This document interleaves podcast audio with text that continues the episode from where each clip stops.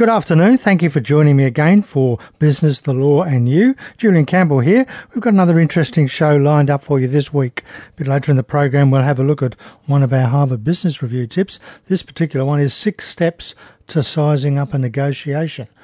Also going to be having a chat with Christina, who's just recently gone to Singularity Summit, and she's going to give us some great tips that have come back from there. But right now, we're going to have a chat with Kimberly Claire Campbell, who's a mentor with the Hunter Region Business Hub. We're going to have a chat about starting a small business. Good afternoon, Kimberly. Hi, Julian. So, uh, what sort of things should a person think about when they're starting a small business? Most of us, when we're thinking about starting our business, have already got our business idea floating around in our head. And it's good to then see if that's going to be a viable business idea, whether you're going to need council approval, any licenses, particularly working with children check if it's applicable, what kind of business insurances you'll need. Do you need capital to start your business? Will you need a loan or is there a plan B that you can get your business started? what's going to be unique about your business that will make it different from all the other businesses out there, and whether you need any qualifications to get up and started. So now I believe there's a program supported by the government, the federal government, that will help small businesses get started. That's right. It's called the NEIS program, the New Enterprise Incentive Scheme. It's the longest running business support program in Australia. It's been going for 27 years, and I believe mm. the original founders were based in the Hunter which is pretty exciting. Yeah. So it's a nationally recognised training program in small business. It's a certificate three or four we run here. And the advantage of doing the NEIS program at the Business Hub in Kurri is that you actually get face to face training with a business trainer. And you also have a group to bounce your ideas off, get different perspectives on your, your business. After you've done the initial five week training or the seven weeks flexi course, we offer you 12 months business mentoring and support, and you may also be eligible for nine months income support. So, uh, and it's obviously a free program being supported by the government. Who's eligible to apply for these? So, if you're over 18 years of age and you're registered as looking for full time work, you may be eligible to come along to our NEIS program. So, uh, any business accepted, or is it specific, specific criteria? So, the specific criteria is that it is a new business. It's not currently operating on a commercial basis, but it can be a business, say, for instance, a gardener there's lots of gardeners out there, but if you've got a unique take on gardening, for instance, we've had um, a lady that's done garden makeovers. So getting your home ready to sell, she does a garden makeover for you. So it's a unique perspective on gardening. Mm. Not just another gardener. And of course, that's one of the uh, tips anyway, isn't it, uh, for a business to have some clear, unique uh, uh thing to set them apart from their competition.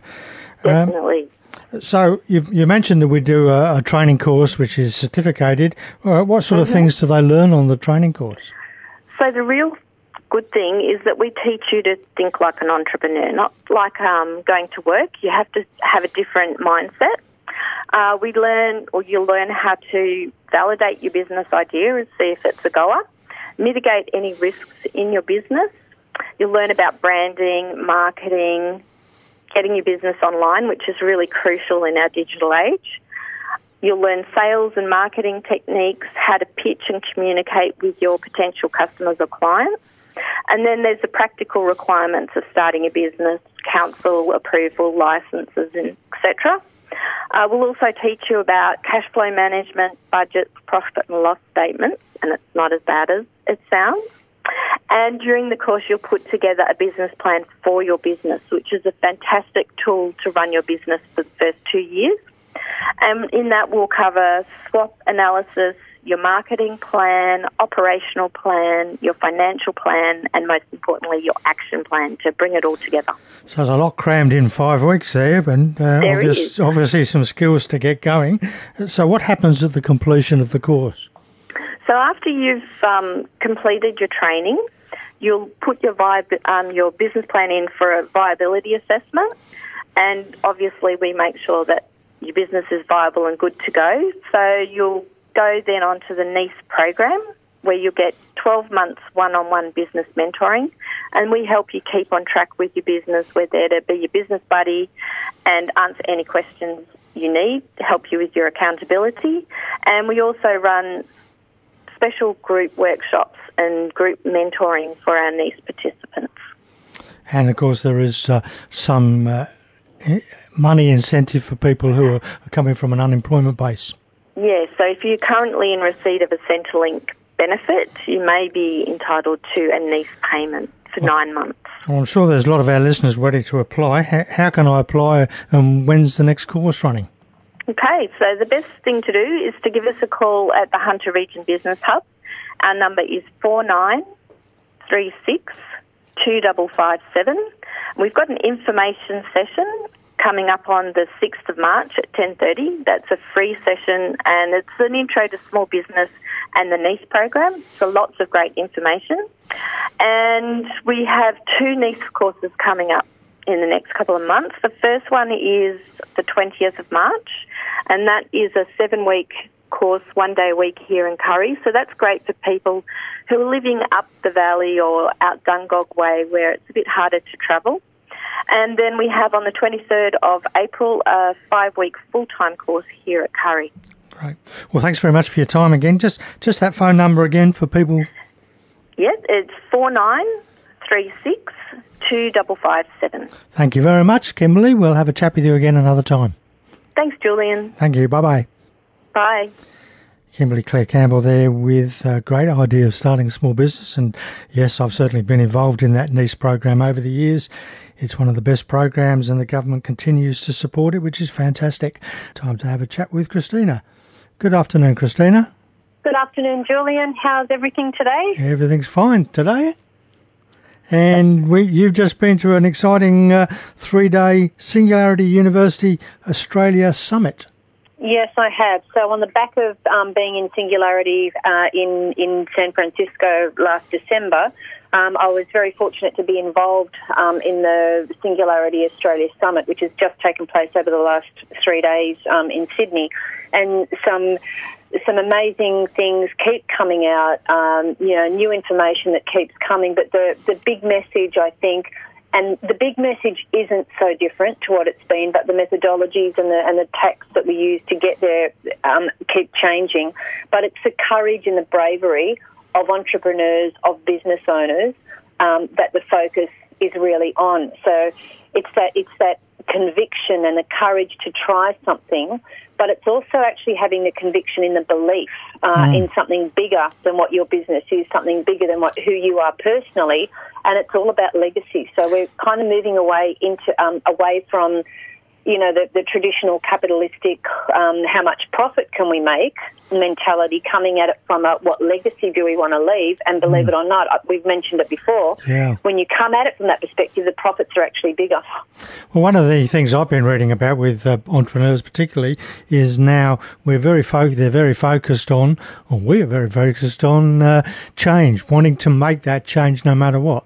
Yeah, that's right. And making it, you know, I mean, there's a there's a saying that says, "Be the change that you want to see." You know, but, mm. but people, everybody goes, "Oh, we're going to create change," but nobody actually wants to change themselves. Mm. So we go, Let, let's change homelessness. But what do we each physically do weekly to change homelessness for somebody else, you know. And I don't mean giving someone a home because we actually haven't asked homeless people what they want. Well, they want. You know, there's a there's a lot of thing a, a lot of things in assumptions where we go, well, we assume that a homeless person will want somewhere to live, but in fact, a homeless person doesn't want you to give them. Or some of the research suggests that a homeless person doesn't want to doesn't want you to give them the place to live. They want you to they want a place to have a shower, help with a CV, somewhere they can get some decent clothing so they can go and apply for a job. So we immediately think homeless, you know, let's supply housing, but sometimes that's not the case. Yeah, and of course um, the same thing applies to business. We we need to ask the customers what they want rather than trying to solve it for them. That's right, and it, um, I'll just run you through some interesting things yeah. that, that, came out of um, out of the conference. So there's a, an organisation called Creative Commons, um, and they're taking on, you know how the big four used to automatically refer to the banks, you know, we've, we've actually got the big four now with Amazon, Google, Facebook and Apple. Yeah. Um, and there's a lot of organisations actually taking on the big four. So what Creative Commons have done, so you know how often in a in I mean it happens um, in Newcastle we have a we have a buy local New, Renew Newcastle set up, you know, the, Yep. the artisans and everything. So we have this buy local mentality if we can. Well, there's a there's an online platform, um, and they're they're taking on the Amazons um, of the world, and they're creating sites where you can buy local. So we could potentially go to a Newcastle online site and only buy local online product from our area. Um, there's some other new thinking around. There's an organisation called Utera, and it's called it's named after the traditional spelling of utopia, which is E U T O P I A, but it's kind of just come down to U T O P I A. So utopia and terra meaning the earth. And what this organisation is trying to do is get is to get um, places like the barrier reef, like glaciers, even trees, um, recognised as almost people that have got rights, and that way we can track them. They're actually putting them. Now, this is going to sound a bit a bit far fetched, I guess, because we don't actually understand blockchain yet. But you can track the barrier reef, say, through the blockchain to find out whether it still exists, what damage is being done to it, how much money is being raised for it, um, how much care is being attributed to it. So there's a, a there's a group working on a system where you can actually put a tree, for example, on blockchain and go back and check in two months whether somebody's chopped it down or not. Um, there's a there's a whole opening up of thinking around. So what we're used to at the moment is everyone talks about AI and automation. Um, Just, just we- tell our listeners what AI is. Just remind them. so artificial intelligence, Yeah. so robotics, um, you know, anything that's autonomous, um, that whole automation um, of systems. So we've had this big fear about job losses around um, what's going to happen when everything is automated, etc. But there were some interesting stats presented, and, and clearly we don't have enough time to go into the stats themselves in depth.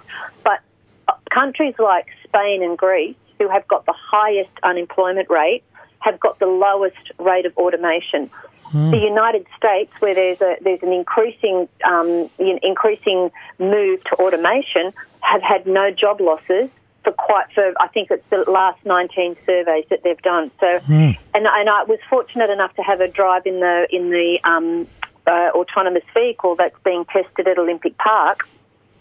And when you think about the jobs that were created in order for that to be happening, you know, and because there, there was a comment from somebody that said, oh, you know, the poor bus driver that would have driven this bus is now out of work. But then when you think about all the people that have been employed to make this possible, um, you go, well, there really is a lot of what it is. Is there's a shift away from the jobs that we're used to into new job Different areas. types of jobs, and that's probably always been the case over the last fifty years too. That's right, absolutely correct. And, and what we need to do is just get it out of our heads that we will, you know, I mean, most people have got it out of their heads that you will have one career or that you will, Yeah. I mean, it's just continuous learning, you know, we will continuously learn, continuously adapt to the changes that are going on, and that's how we will deal with.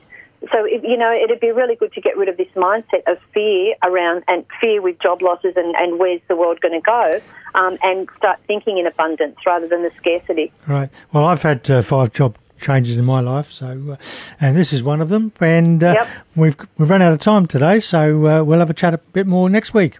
Love to. Look forward to it, Julian. Have Thank- a great week. You too. Thank you. Bye bye. Bye. Christina there with from Ideation at Work. Some great ideas come from uh, Singularity University Australia Summit. Well, we've got time for uh, one of our Harvard Business Review tips. It's uh, just gone 29 minutes to two. Six steps to sizing up a negotiation. And of course, it doesn't matter whether we're in business or just uh, our general lives. We're often involved in negotiations, aren't we?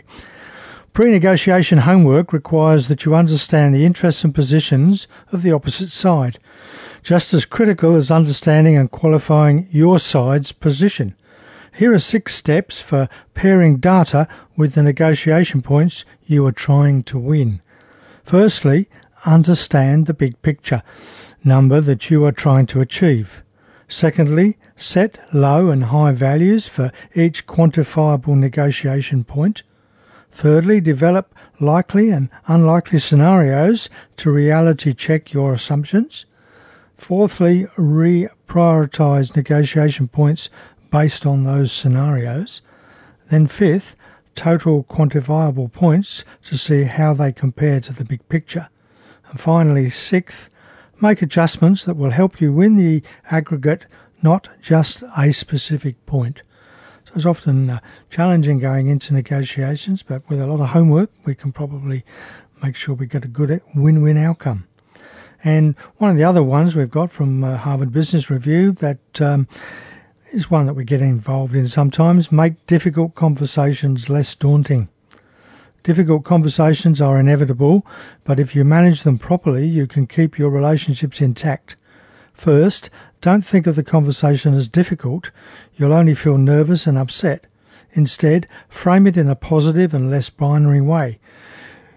You're not giving negative feedback, you're having a constructive conversation about development. It can help to jot down key points beforehand, but don't write a script. Try to see the other person's point of view. Ask yourself, what is the problem? And what does the other person think is the problem? If you aren't sure, acknowledge that you don't know and ask. Then deliver the tough news in a courageous, honest, and fair way. Just don't pay, play victim. The worst thing you can do is to ask for sympathy by saying things like, I feel so bad about saying this, or this is really hard for me to do. Those are good points there, isn't it? Sometimes we do have those difficult conversations. Well, thank you for being with me for the last half hour. I hope you've enjoyed the program. Particularly, we've looked at with uh, Kimberly Claire Campbell from the Hunter Region Business Hub there about starting a small business and the government program that can help you. And you can contact them on 4936 2557. And and in a moment, Jane Klein will be back with you with more of your easy listening favourites. Next week, we're going to visit the tax world with Tony Vidray from AV Chartered Accountants. We'll have a chat with uh, Christina about innovation and have some more business and legal news and views that might affect your business. I'd love your company again for Business, the Law and You at the same time next week. Until then, have an exciting and prosperous week, and as Socrates once said, the secret of change is to focus on all your energy not on fighting the old, but on building the new. Thanks for listening to this podcast from 2NURFM at the University of Newcastle. Topics range from gardening to health, well-being, pet care, finance, business and travel. You'll find them all at 2NURFM.com.